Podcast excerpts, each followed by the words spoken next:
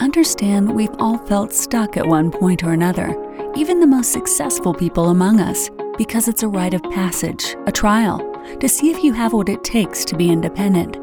The test is to prove that you deserve your destiny. Each week, our goal is to bring you an inspiring story of someone who moved beyond their stranded phase and found greatness on the other side. Welcome to the Stranded Podcast, and this is your host, Jessica Hurley.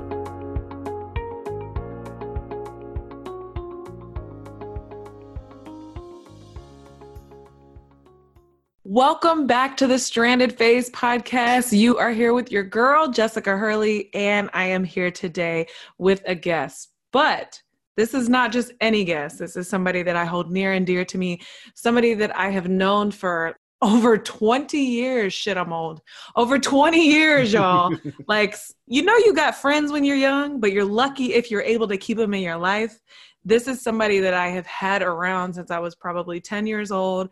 We've been able to maintain a friendship through high school, through college, through relationships, through marriage, through growing families, and just growing through our careers and it's been incredible to be there for each other. And this is literally somebody i call my very best friend. Yep. he's had one hell of a journey and one hell of a life and i'm so excited to have him back on the stranded podcast to talk about his story. So i'm welcoming my best friend y'all get to get into his juicy life rontel batie What's up, everybody? Uh, Hurley, I think this is uh, maybe my second or third time on your show if I remember correctly, wasn't I among the first when you first got started? Oh, here we go.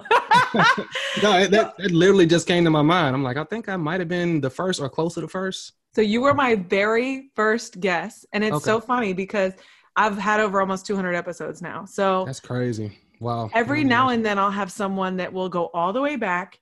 I had someone like three months ago that went all the way back and said, Hey, what happened to the guy that ran for Congress? Is he a congressman wow. now? And I was like, no, long story. We need wow. to update that. So we'll talk about that. let's talk about that. Talk about but you were my first guest. You were wow. literally my first guest. And I told this story on a podcast episode that's releasing next week that I started my podcast twice, recorded two episodes. They sounded like shit. And no offense, not that you weren't a good guest, but the reason why I had you on and some other people was because I had to interview someone because I was so nervous yeah. to do a solo episode that I was like, well, I know a bunch of cool people. I can bring them on, but I cannot do this by myself. I'm too nervous. And so I had you as my first guest, and it was like a recorded call line. Yeah. I had no idea what I was doing. So to go just from testing out the technology, you were doing it with a person you knew wouldn't judge you, that supported you. It didn't matter how it turned out. Um, so I, I completely, you know, understand where you're coming from on that. You were the perfect person to test it out on and not be judged. And yeah, even if yeah. you did judge me, just do it after you know you do it after you hang out behind your back exactly but at the same time like uh hey you might want to uh, change up that software right right right right because we got to make each other better you know iron sharpens iron Ooh, we ain't even got in it yet. Just hold on. It's too good already. so, all right. So, first things first. First podcast episode I ever did was with you, and we were interviewing you literally while you were on the trail yeah. running for Congress, correct?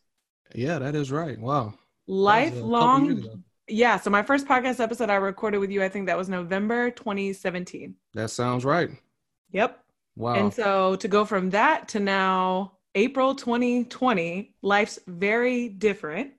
Coronavirus so ex- quarantine um married now. I'm expecting my first child in whoop, whoop. four and a half months. I'm not a member of congress. I'm still in politics though.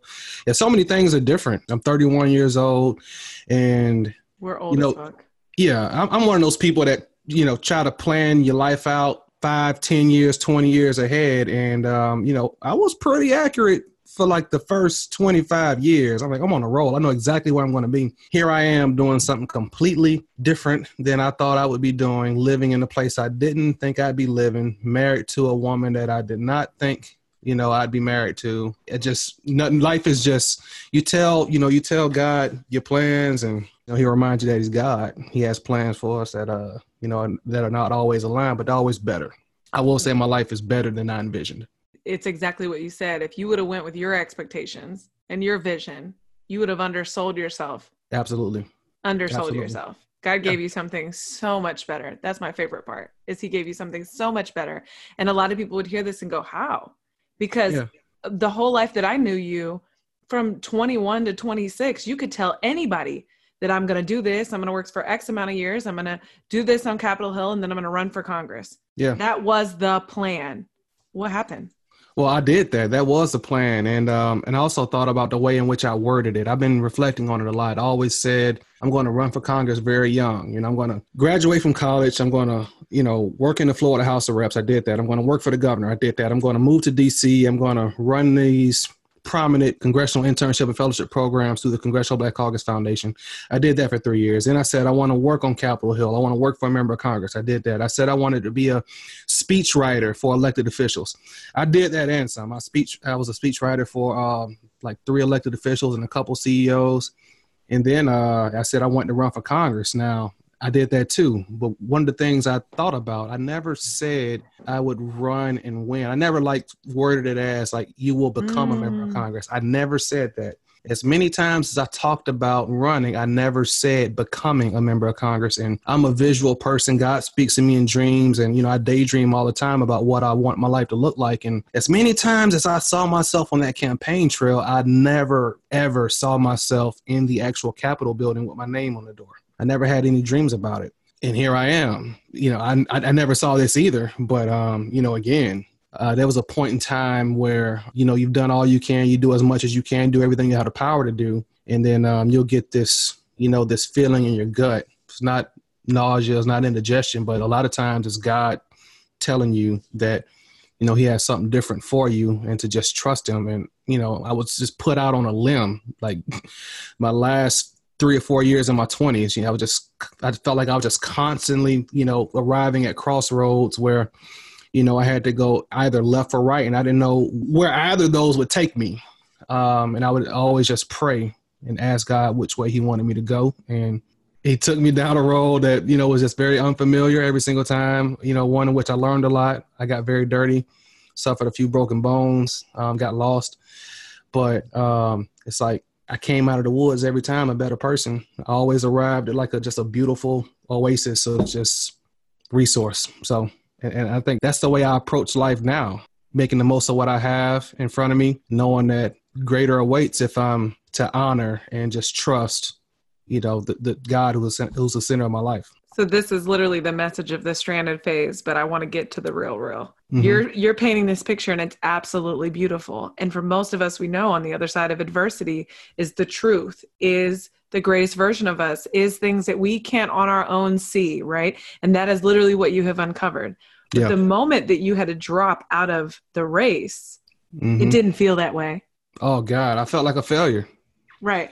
Yeah, because the other thing is I didn't lose the race right? I didn't um, have more ballots cast against me. I had to drop out of this race before qualifying. The state of Florida has a interesting qualifying mechanism by which candidates for Congress have to write, you know, ten something thousand dollar check to qualify for the ballot, or you have to get, um, you know, a certain number of petitions as based upon the number of people that voted in the last presidential election and um, you know I was working with just bare bones down there. Uh, I didn't. I raised. The weird thing is, I was raising money from more donors than my opponents. Like I, I probably had four times as many donors than the other folks in the race. Like my volume was crazy, but my donors were not rich people. So, uh, you know, these donations are coming in fifty dollars, one hundred dollars, two fifty, a few five hundred dollars. You know, I just couldn't compete with you know the 20 to 25 donations that my opponent had that were all at $2700 a piece so um, when qualifying came around and i'm doing a financial assessment with some folks in my inner circle and we're looking at my trends in fundraising and what it would need to be in order to be competitive and to win we realized that um, as fortunate as i was for you know the support of so many individual donors and so many people who you know, some people gave me their last, some people gave me the change out their purses, and I was appreciative of that. But it wasn't going to, um, you know, get Make me to the, the yeah, it wasn't going to get me to the finish line. I didn't have enough money to hire campaign staff, um, you know, dedicated full time campaign staff, which you need in a congressional race. I mean, this district was over 200 miles wide. You know, that requires a lot of resources. I, um, you know, I had enough, really just enough money to, to cover basic campaign expenses. So I made the decision to just, and I prayed on it, but I made the decision to just withdraw from the race and see what else is out there. I felt like I, I don't regret running. I think that um, you know I was called to run at that time. I know that God asked me to do that at that time for a reason. I learned a lot. I got um, you know a lot out of it, but He called me home early. Three years later, I still don't have all the answers as to why. I'm still stranded mm.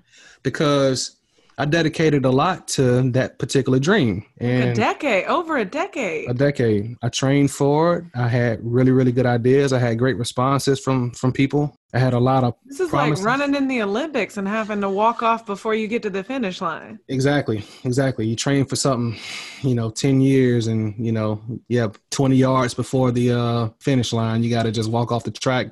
Something happened. Can't would finish. You, would you run again? That I don't know. So I went through phases of dealing with this question because that's the natural thing you get when you run. People say, "Well, are you going to run again?" And uh, I still don't know. I'm. Um, I feel like the process jaded me a little bit. I've lost a lot of interest in politics generally. Not, you know, I'm still passionate about, you know, serving my community and you know helping people. I've just found other ways to do that, but the reason why I always say I, I won't close off that possibility is because who's to say that Not time the leader that they was, need. Yeah, you know that time might have been a stepping stool for me to you know go again in a few years. You know, because I if I ran again, there's so many things I'd do differently. Running right? and failing. What did you learn? Running and failing. You mean from a political standpoint or just generally? Just generally, because we could get mm. real deep into that. I know okay. there's mistakes made that you would uncover and fix, but I'll start with the biggest lesson I learned, which is if you want to run, you just got to do it. You feel like if you feel compelled to run, you just have to do it because there's this, they're like unwritten rules, especially within the Democratic Party, that people need to wait their turn to run, especially young people. Wait mm. your turn, right? The problem with that is you have some people in comments that are staying office 20, 30 years. So if you're, you know, you're 25 years old, your district is dying for someone that they can relate to, dying for new leadership, new blood, dying for someone that understands the burden of student loans is going to go in there and propose solutions to help folks deal with the economy as it is now. But you got to wait 25 years because so and so has been in office uh, forever, and incumbents have a, a 98% incumbency rate you know, a lot of folks wait their turn. And the first thing I learned was that um, it's good to not wait your turn. If you know that you're capable and you got the, the gusto and the, the, the fortitude to to run, you should do it. Because, and I think Chris posted, your fiance posted something about this on Instagram a couple days ago. Like, failing is not really failing. There's a, there's a lesson in failing, right? So, you know, what I take from having a withdrawal was that uh, first attempt in learning yeah first failure attempt is your first attempt in learning it's the first attempt in learning. And so the best way i heard it explained was by uh, someone named a mindset coach named david bayer and he explained that when they build artificial intelligence that you can set you can set the robot down to play chess and mm. it's never seen a chessboard in its life. And it will literally just try and it'll fail and then it'll try and it'll fail and it'll try and it'll fail and it, yeah. and it sits there for about 15 minutes and then all of a sudden boom boom boom boom boom it'll whoop ass. Exactly. and it said all it's doing is collecting data points. It doesn't do it fail and get up and walk away. It does it does it does it does it does it does it. Okay i'm collecting data points. That doesn't work. That doesn't work. That doesn't work. That doesn't work. Okay now i know what works. Precisely. So one of the things that I, I, realized would not have worked very well for me back at that time, but will work for me in the future is that uh, when I ran, you know, I ran as a, a scrappy, you know, young, hungry person, but I was, you know, poor. I was I was not financially stable because I'm I was burdened, bogged down by student loans. I didn't have a high salary. Just my, my life wasn't in order. And um, had I been elected, I think that uh, those personal challenges would have made it harder to serve. Mm-hmm. So first lesson being take the time to focus on yourself. It's okay to be selfish, as we always say.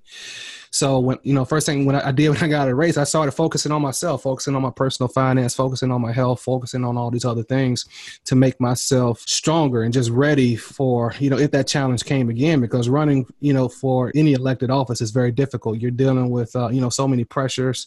You know, dealing with the media is crazy alone. Dealing social media is even crazier and uh, you have to be in the right headspace, you know, to to, to deal with those things. And um, you know, I thought I was ready for them at 29. I think I did a pretty good, good job at dealing with them, but I think they would have really have eaten away at me. Mm. And, um, really gotten my, you know, just really hindered my ability to serve the way in which I wanted to serve.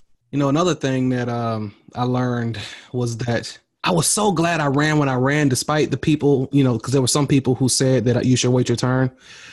I was glad I ran when I did because I learned a lot about the role that political parties play in all this. So I was running against a guy that uh, he's a Democrat, but he's probably the most conservative Democrat we've seen.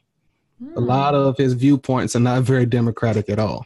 He was the only Democrat clapping for President Trump at his first uh, State of the Union address.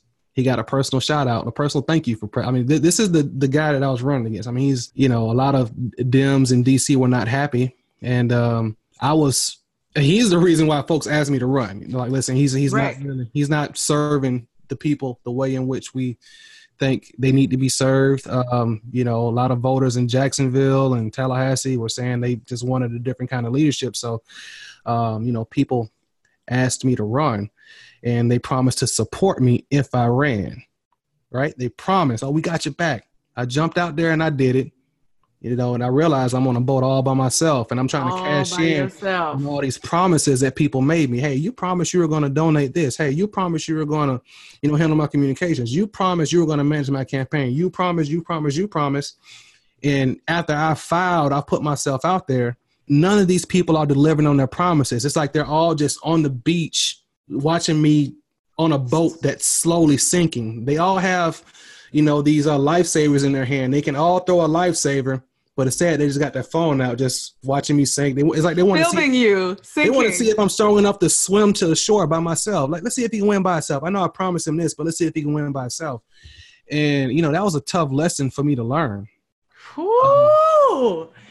God, this ties into life. This is yeah. like every time somebody has ever thought that the the premise or the foundation of their successful business could rely on friends or, you know, their friends making them rich or people around mm-hmm. them buying from them or and I get the same comment every time. I jumped out there and started this business and my friends won't support me. Yeah. Nobody's supporting me. Nobody shares my content. Nobody nobody's even clapped for me. Nobody's mm-hmm. told me that they're proud of me. Like and you had promises, you had commitments. You had people like, yeah, if you just get the balls and the courage to jump out there and do it, we got you. But the problem was is one, those were empty promises, but two, I bet a lot of people never thought you would actually do it. I think so too.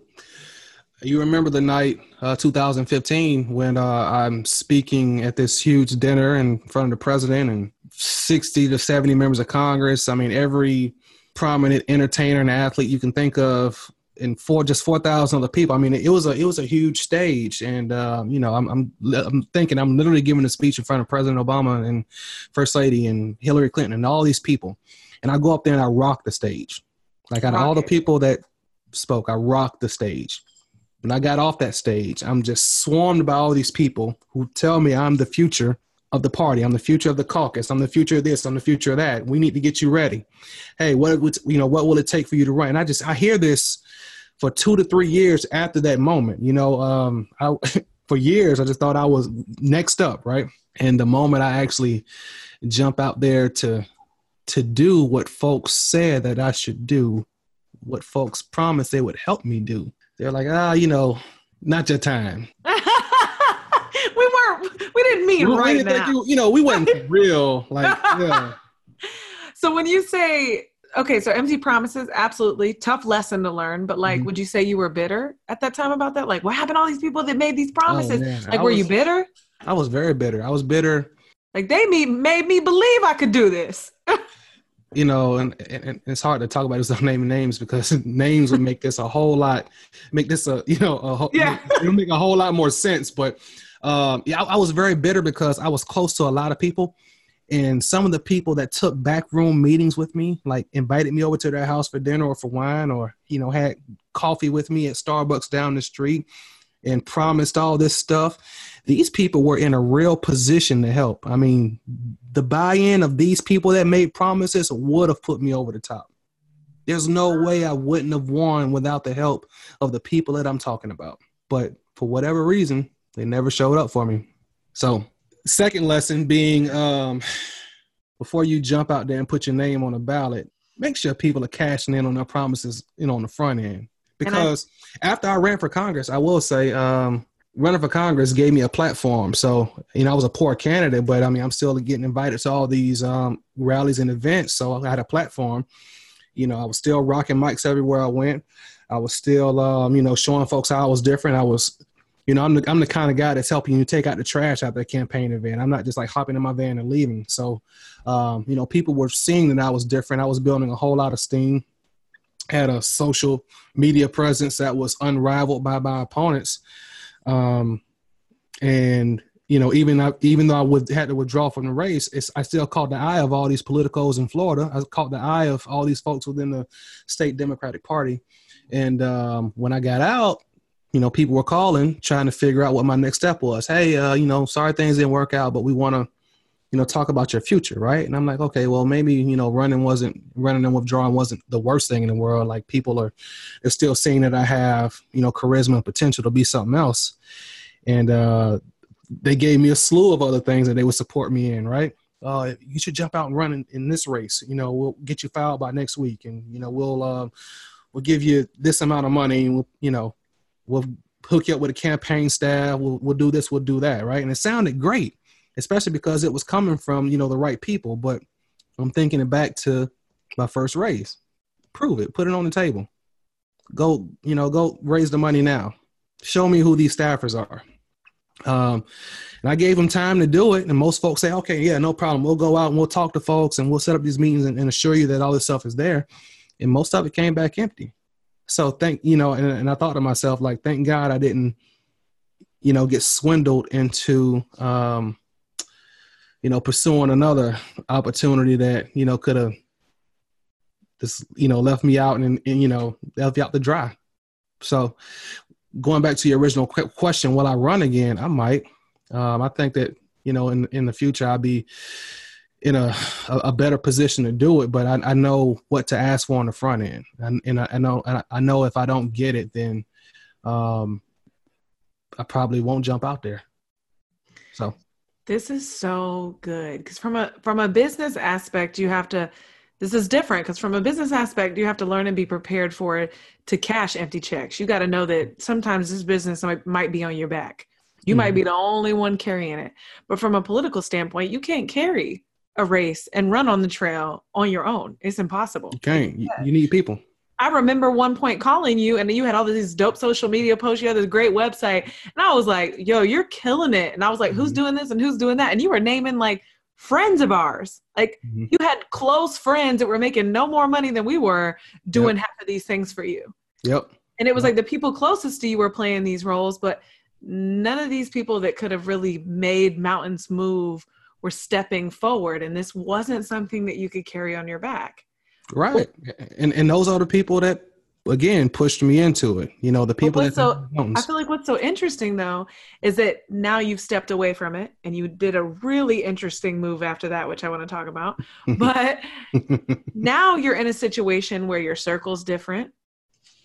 You could have that kind of support yeah. you are ready financially to jump out there yeah. like it's it's so interesting because you said at one point you left and became better right you stepped yep. out of that and became better and you kind of started and jumped out there rugged and you know poor poorer you know and mm-hmm. it's like now you you would serve from such a different place and those conversations might look very very different because you have spent the last the time since then becoming like better in the most insurmountable way yeah yeah, absolutely. Um, I think that uh,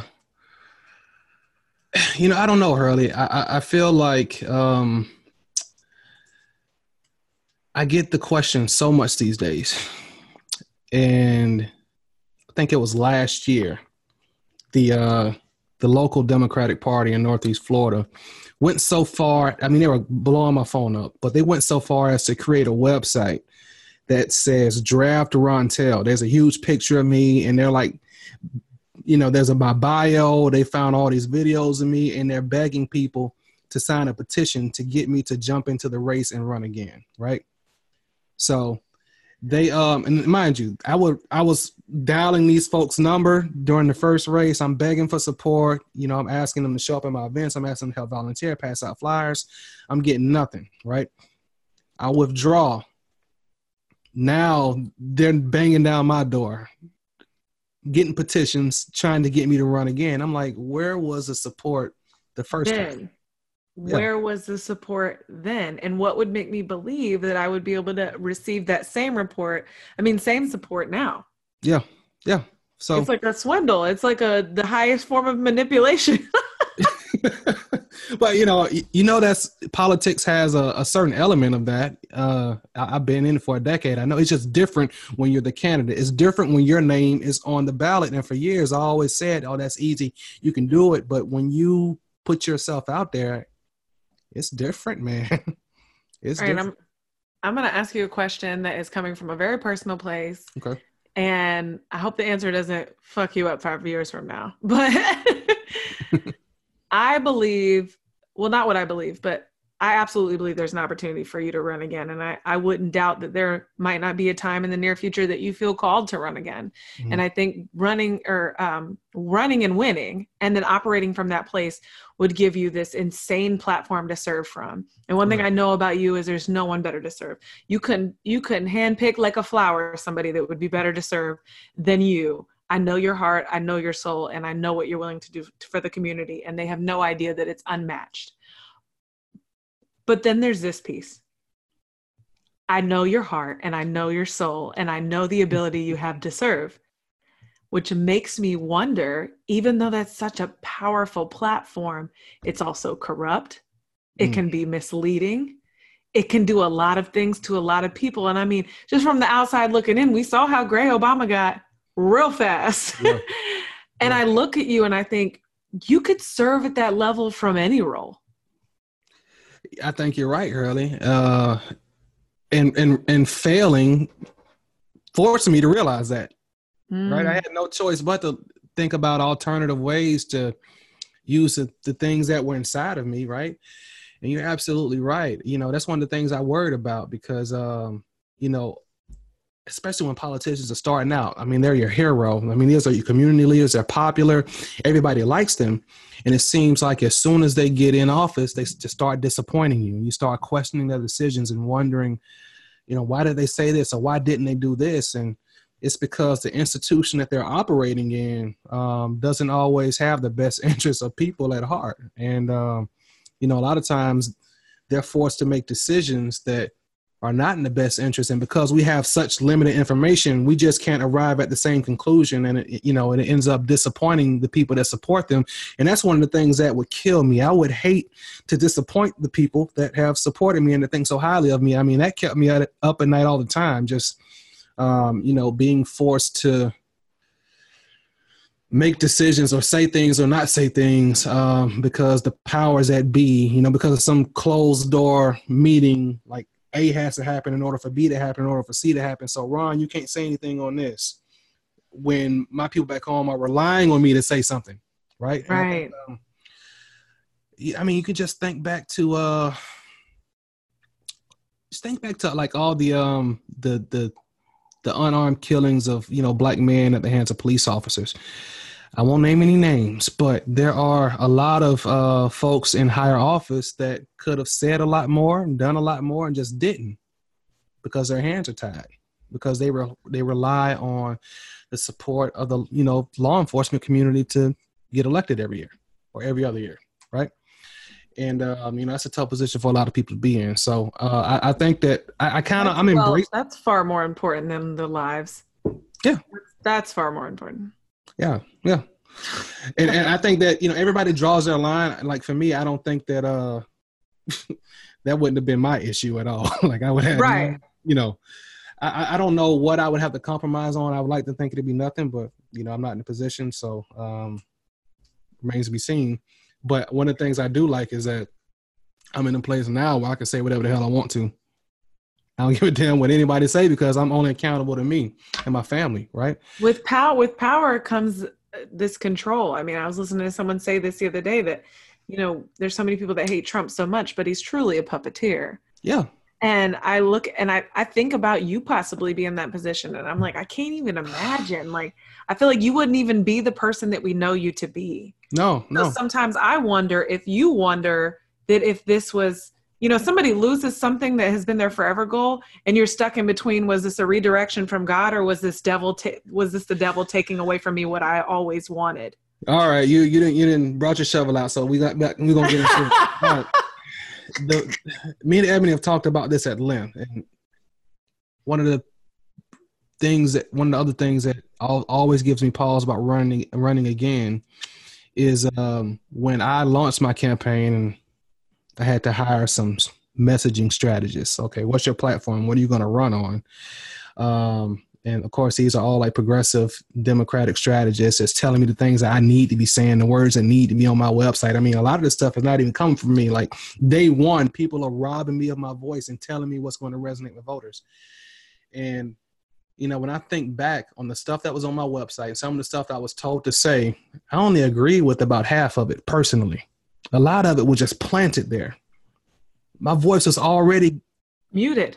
Muted, but I couldn't.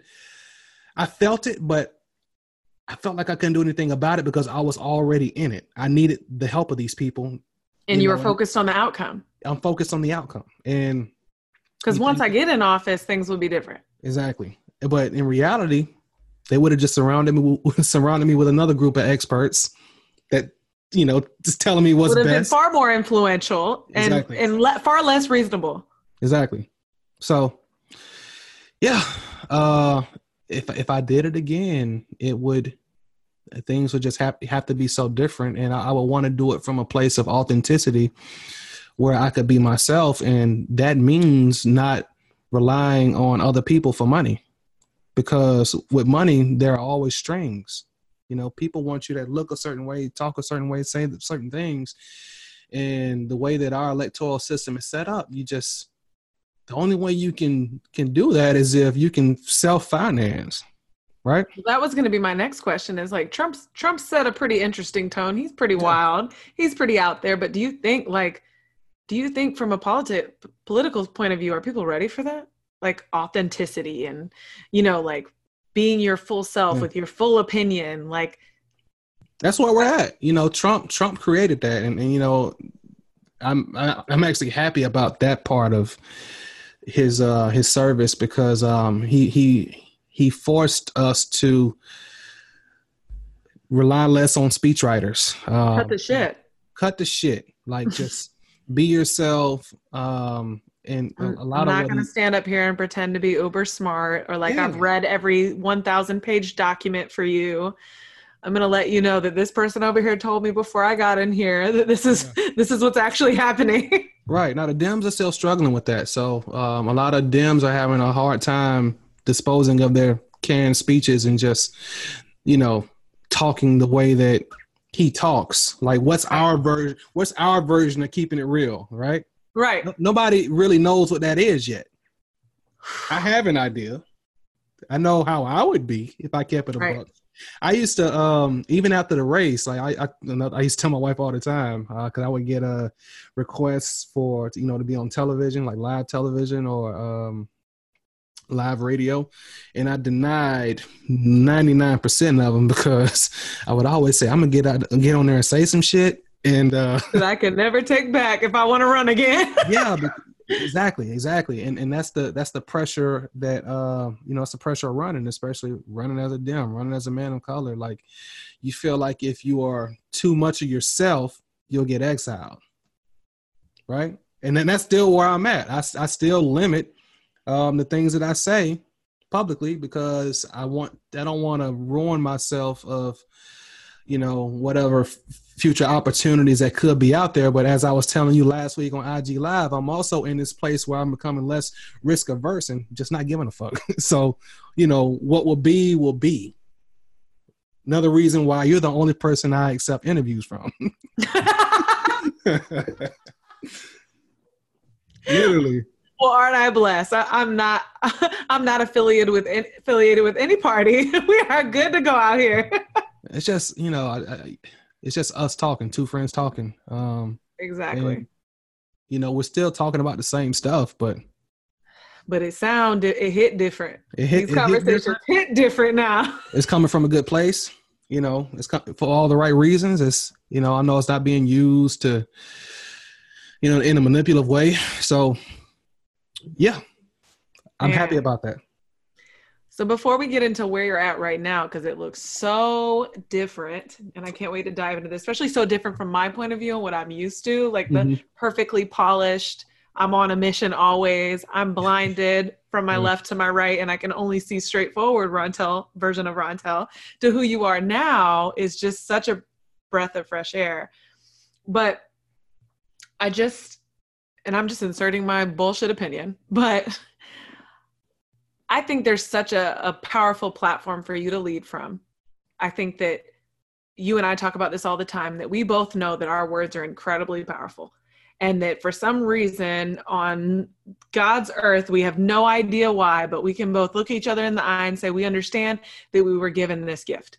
We right. have this gift to move people, transform people, help people, serve people, and and have a lasting impression and make them feel some type of way. And it's just I don't know why. We've both always had it. We've both always done it in different yeah. ways. And I think you will always possess that gift. And again, just inserting my bullshit opinion, but I think it's not bullshit. I think you will do this so powerfully from anywhere. And I think yeah. I think from that role um, would limit you. I think so too. You're absolutely right. And the first time I started to realize that was uh, my first trip to California. California fucked me up in the head, man. It ruined my life. It was the best way. thing that ever happened to you. uh, my my wife's from California. She's from uh, L.A. area, place called Rancho Palos Verdes. Um, and when we got engaged, I think my first trip out there was we were going out there for an engagement party and it was just a completely different world. I mean, the sky was a different color blue. The air was just, I mean, some people say the air isn't clean, but I mean, I, I felt great out there. And, it was uh, crisp to me. it was crisp to me, right? And, uh, you know, she lives up in the hills. Um, she had a lot of friends that were just different than the friends I had in DC the people that I'd even seen her interact. I mean, these folks were just different. They were all laid back, cool, the most non political people you ever want to meet right? They were just wealthy still and powerful. Super wealthy, super powerful. Um, even the ones that were not wealthy, they were just super happy, super chill, mm. intelligent. That's some shit we ain't seen in a while. I've, I, you know, I've never seen happy people like this. I mean, even in the hood, like, um, the folks living in the hood were just happy, right? The po- poverty in LA is is different. It's not like it's not like the poverty we grew up with. I mean, their poverty is still you know, I'm not gonna get into that, but um, LA changed my life in that I realized that I needed to invest more into like my holistic well being because those people were so happy and just talking about how good they felt every day, um, inside and out. And I'm thinking to myself, like, I feel like shit most days. Like, I'm always tired or I'm, you know, someone pissed me off. Um, I have headaches. I'm trying to figure out like how can I walk around with the the, the joy and the success that these folks have, and you know, the, and I'll be damned if you can have both. I've never seen that. I've never seen it, and uh, so naturally, I'm getting to know a lot of her friends and what they do, and the bulk of them are in entertainment, right? Mm. So. I mean, they're actors, um, writers, models, photographers, artsy people and it reminded me of things that I had within me that I had buried because it just wasn't cool where we grew up. Like, ditched it. right, I ditched it. Right, you know, I grew up playing the drums. I've played the drums in church. I played the drums, um, in the marching band. Um, You know, I've always loved music. I, I was a rapper at one point.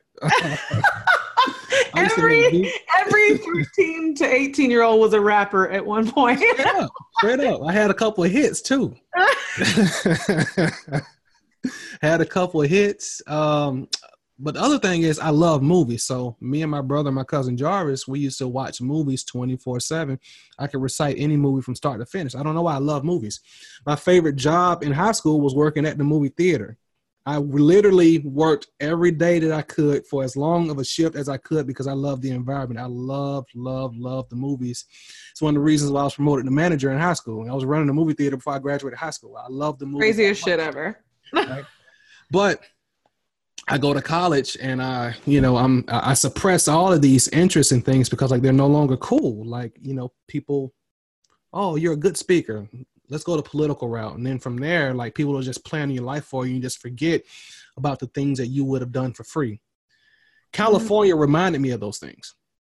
So wow. I get out there and I start rethinking, like, you know, what if I, what if I start using my writing ability to, you know, instead of writing speeches for elected officials or speeches for myself, what if I start telling stories that could uplift people and change communities that way? Or, you know, what if I um, you know, what if I start acting? What if I start doing this? And I start realizing like there are other platforms, be, you know, beyond the political spectrum. So that's kind of the revelation that I've had uh, since leaving the campaign trail. And you know, I'm still, I still don't know because I'm, I'm, I'm literally at the the very beginning stages of all this, but I still don't really know like if any of it will come to fruition. I feel like it will because it always does in my life. God always gives me a sign. It may not be the next day, but eventually, you know, whatever vision He gave me happens. But that's where I'm at now. I'm just this is okay. So first of all, let them know you're not Tommy from Martin. You don't. You ain't out here with no job. You got a job. Oh yeah. So you I'm ain't not, just out here like freelancing trying to figure it out. You got a damn job. I have a job, so I am a, a full time lobbyist. I'm still lobbying, uh, lobby federal government for a number of different, uh, number of different companies. So I'm still, you know, putting my bachelor's and master's degree at work. Still on Capitol Hill most days. Um, you know, doing the people's work. That's my full time job. That's what pays the bills. But in my spare time, when I work on my dreams, this is like what I'm working on, right? So you're the host of. Oh my God, I have a podcast. Yes, I'm a co-host of a Cuffing Season podcast. It's a podcast my wife and I started back in 2018, I believe. Yeah, it was 18, right? Yeah, 2018. Um, and it kind of was born out of the idea that couples should start considering doing marriage counseling before an engagement. We did that, right? We were dating and I was sure about her very early on in our relationship. She claimed she was sure about me. Uh, I knew she was, but you know, how far, you know, how, how much do you really trust someone you're just dating? So I decided to um, talk to my pastor. I'm, I'm usually close with the pastor at whatever church I'm attending at the time. And I said, you know, I've had a lot of failed relationships in my life. You know, I've dated a lot of other women that I thought, you know, they were like marriage material, they were wife and material, but they never ended up being my wife and mm. you know after years of just introspection and you know trying to figure out you know was it me? Was it them? Was it timing? Was it this? Was it that? I'm like well here i have this amazing woman in front of me. I'm a different person now. I'm in a different place. I know that i you know i think that you know i'm ready for marriage. I think i could be you know a good husband. You know maybe i should try to you know, go through marriage counseling now to see if, you know, if we're as compatible as I think we are and to see what the spirit tells the two of us because we're doing it at church with our pastor. And we go through this 10 part counseling series with our pastor only to find out that like this is indeed what God has in store for us. I mean, we were more compatible than we thought. Uh, our pastor even said we were the most compatible couple that he had ever counseled but a lot of people couldn't understand why we would do counseling before getting engaged. People like that sounds crazy. People don't do that because so, that's because people want counseling after the problem already occurs. Problem. People today don't do preventative work. They don't. They don't. Period. So this approach was so crazy, and so many people were taken aback by it. Like you know, Ebony was like, you know, we should do a podcast about this and see if we can make it make sense for people. So that's what we did. We uh we started the and Season podcast. You know, with the hopes that, off Yeah, that we can just talk about the issues that people go through while like the main goal being to get people to consider counseling before spending $10,000 on a ring and sending out save the dates and you know bringing family and friends into an equation where it may or may not work out and uh, I don't, I, lost track of how many episodes we've done, but we've had over 25,000 downloads since we started. And um, we have, I mean, in downloads from over 100 countries, five continents, almost every state in the country. You guys were featured on a network or something too, right? Yeah. Or an article? Yeah, we're featured on a number of networks. Um, I think Blavity has been a huge, um, you know, huge supporter of ours. Uh, and then there's um, that's and my, my wife does a better job of keeping track of all this stuff.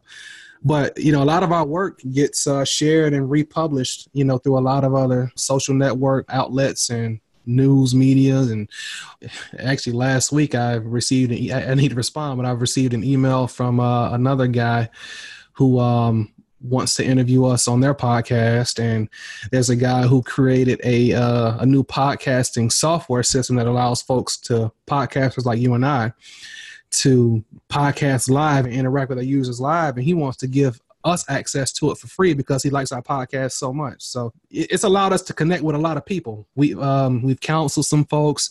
Ebony has a background in social work and uh, you know spent a lot of time you know working on children and families. But a lot of the skills is transferable over to just relationship coaching generally. And she's constantly helping people.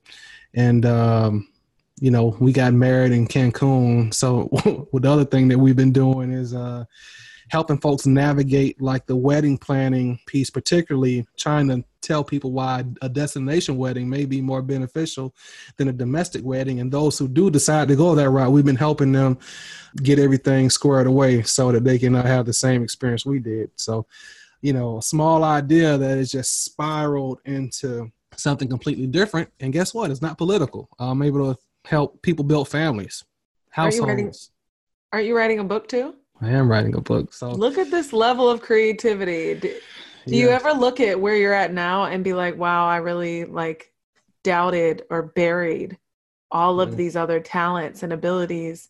I mean, I think we're so taught when we're chasing a goal that we're like a one trick pony. Yeah. Yeah. And then all of a sudden you realize your passion can be used in all these different facets. Mm-hmm. You realize you're far more useful and purposeful in different ways and you never didn't fit in the vision. Absolutely. You only see so far. Absolutely. And the impact is is different because um, you know, I thought I only knew one way to impact the lives of other people, but like it makes me feel good to help couples reconnect or, or get closer to one. I never thought I'd get so much joy out of it. Well, there was a point in time in my life where I only thought I would get joy out of alleviating poverty, but you know, it feels good helping people with all the problems that are, you know, not political, right? Oh and oh my God, that's so because so many people think they have. I, I tell people all the time, you'll you'll have this burning passion, and then whatever the first thing is that you cling to, that you think you can deliver that or feel mm-hmm. that feeling that you get when you do work in it and you make people move through it, and that's that's purpose, right? So the yeah. first thing you attach to that, and then you get that feeling in return, you immediately think that that's your life's work. But yeah. sometimes it's you just really like helping people. Yeah, you just attached it to politics at one point because that's what came natural to you. That's what came easy. And that's probably what came first. Or yeah. someone told you that. That was a vision that was given to you. And eventually you married it. I married it. I married it and I mastered it and I'm moving on to some other things now uh, because it feels good just tapping into the you know the other tools that are in my tool chest. I mean, there's some stuff that's been deep down in there that uh, things I didn't think I needed to build what I you know I'm building for years I was just swinging a hammer. You know, I was making progress, but I'm making a whole lot more progress after I looked underneath the hammer and saw a screwdriver and saw a drill, then saw a measuring stick. Like, oh, I can, I can build something even better. You got a whole truck now. You're you own a company. yeah, yeah. So, uh, and the other thing, you know, with that is it uh it, it, can shock a lot of people around you because a lot of you know sometimes people only know you in one space like uh, for years, some people don't know me outside of politics. Mm-mm. So the first time they saw me with a relationship podcast, they're like, "What the hell is this?" oh, this looked like an undersell. Like you were like mm-hmm. almost like, okay, so I can only imagine people in politics feeling like, okay, so you failed and now you're doing some super weird shit. Exactly. Oh, you must have lost your cool. Yeah, is he having a Kanye moment? Right, right. Is he having right. a Kanye moment? Yeah. It's not the How does that make all. you feel? Does that make you be like, damn, am I? Or is this like true purpose? You do have that question, you know, like, am I going crazy? Am I just like so desperate to be successful in something? I'm just going to like leave that alone and try something else. Uh, so I went through that phase and, you know, quickly dismissed it because I, I just know that's not what it is. Uh, but then the other thing is you, um, an element of me like cared a lot about what people thought. So I didn't want people to, you know, look at me and feel like I was falling off. I just felt like I was um, not focused. Uh, and in a way that hindered my work and my creativity because I'm trying to operate within people's expectations. Woo! And a lot of the greatness that I can provide extend far beyond those walls.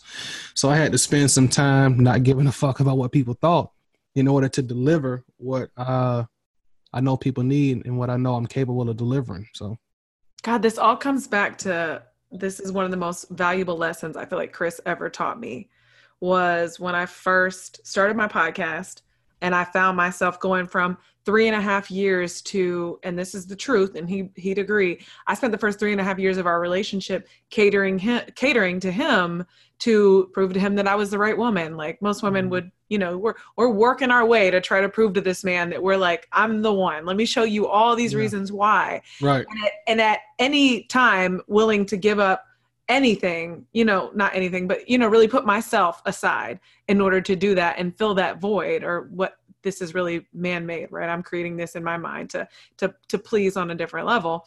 Right. And at no in that first three and a half years, I was never truly selfish. Yeah. And now, year four, I find myself fo- focusing on all this stuff. We just had a baby, and I realize I'm not spending any time with him. I'm literally working during the day, working at night, working until 2 a.m., going to bed, getting up the next day, giving him no time, no nothing. And one day I come to him to apologize, and he looked at me and he said, Don't you ever apologize for being selfish. He said, You spent the first half of our relationship being selfless, trying to prove something to me. I know who you are. Now it's your turn to be selfish. Right. You need to be selfish and focus on you so you can be the best version of yourself. And he said, and then you can go back to be selfless, but you have to be selfish for a while to build something that can't break. Yo. To build a foundation that will last a lifetime, you have to be selfish for a little while. And this goes to you can't pour from an empty cup.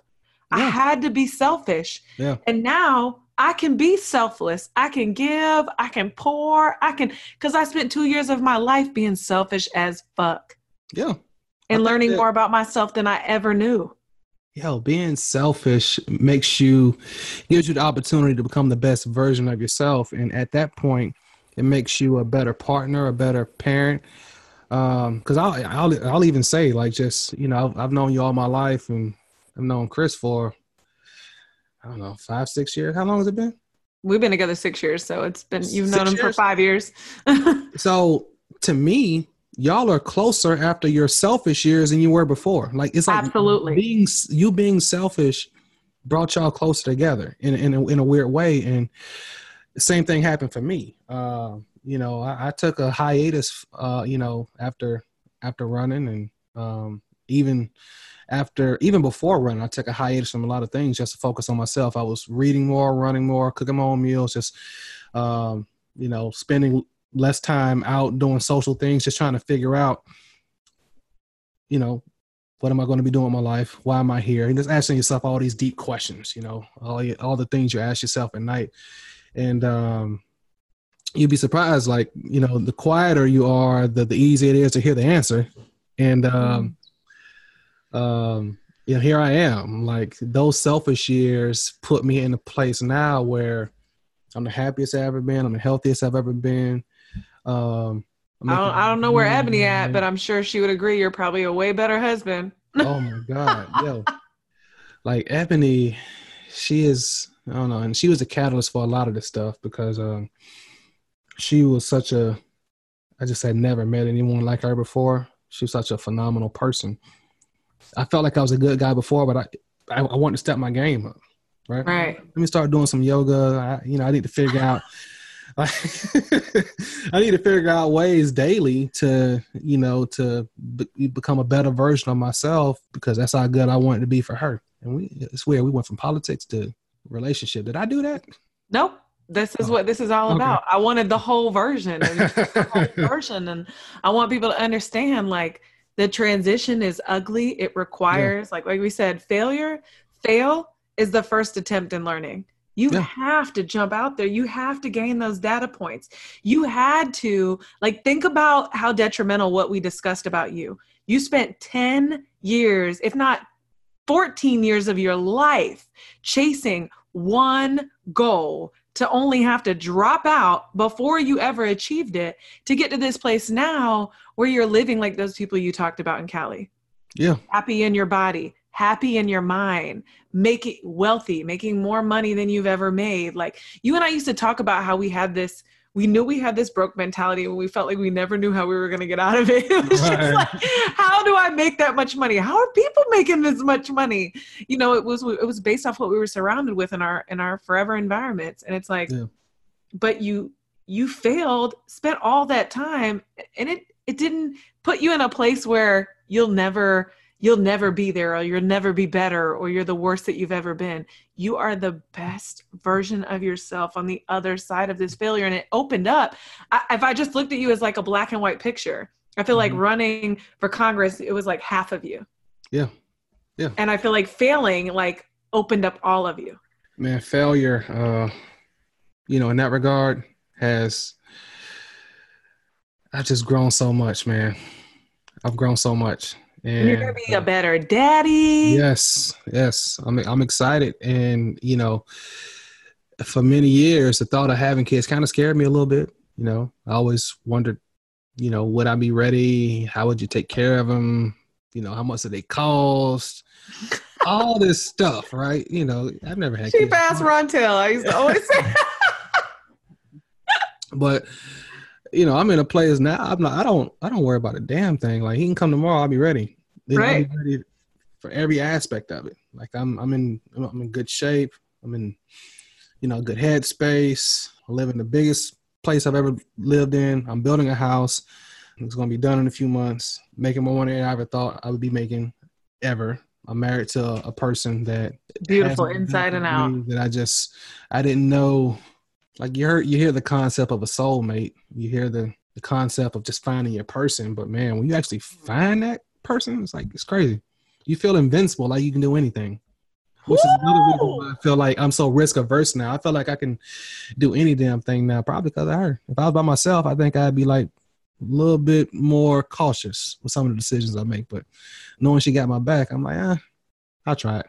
There's something about a real backbone. Something about a real backbone. Yeah. You feel like you can just run out there and jump. And if you got to come home crying, they'll still be there. Absolutely. Whew! She had me trying, like, I, I'm bold enough to try sushi, knowing I'm allergic to seafood. I mean, that's how risk averse I become. oh, last time I had some California No, no, rolls, she just drove me to CVS and got some Benadryl. You know, you know, if it don't work out, she got my back. Oh my God, this was so good. Thank you so much for sharing all of this. I know we could have gone on forever. And personally, Mm-hmm. I just want to say from hearing you drink kombucha tea to Oh, doing yoga to working out on a regular to eating green food.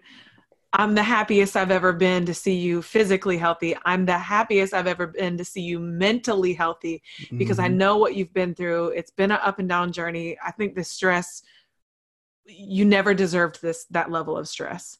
Yeah, And I think yeah. seeing you in the place that you're in, um, it just it it blows my mind and it makes me happy on another level and it almost makes me feel like that failure was the best redirection you've ever been given in the 20 years that I've watched you develop. So I feel like I'm blessed to have witnessed it and be a part of it. And I just want to say thank you so much for being my forever friend and uh and opening up on my podcast. You know I got your back. Thank you for having me. I appreciate you. Love you. You know, I don't know how many more of these we're gonna do. Probably a bunch because We'll update every time you change. yeah, I, was about to say because I mean, you know, both of us will have some changes soon, I'm sure, and then we'll have to I'll be running a six-figure business by the end of this year. You say what? I said, "Oh, don't worry, I'll be running a six figure business by the end of this year. Mm. You gonna want me on the podcast?" I'm just kidding. You damn right. I want you now.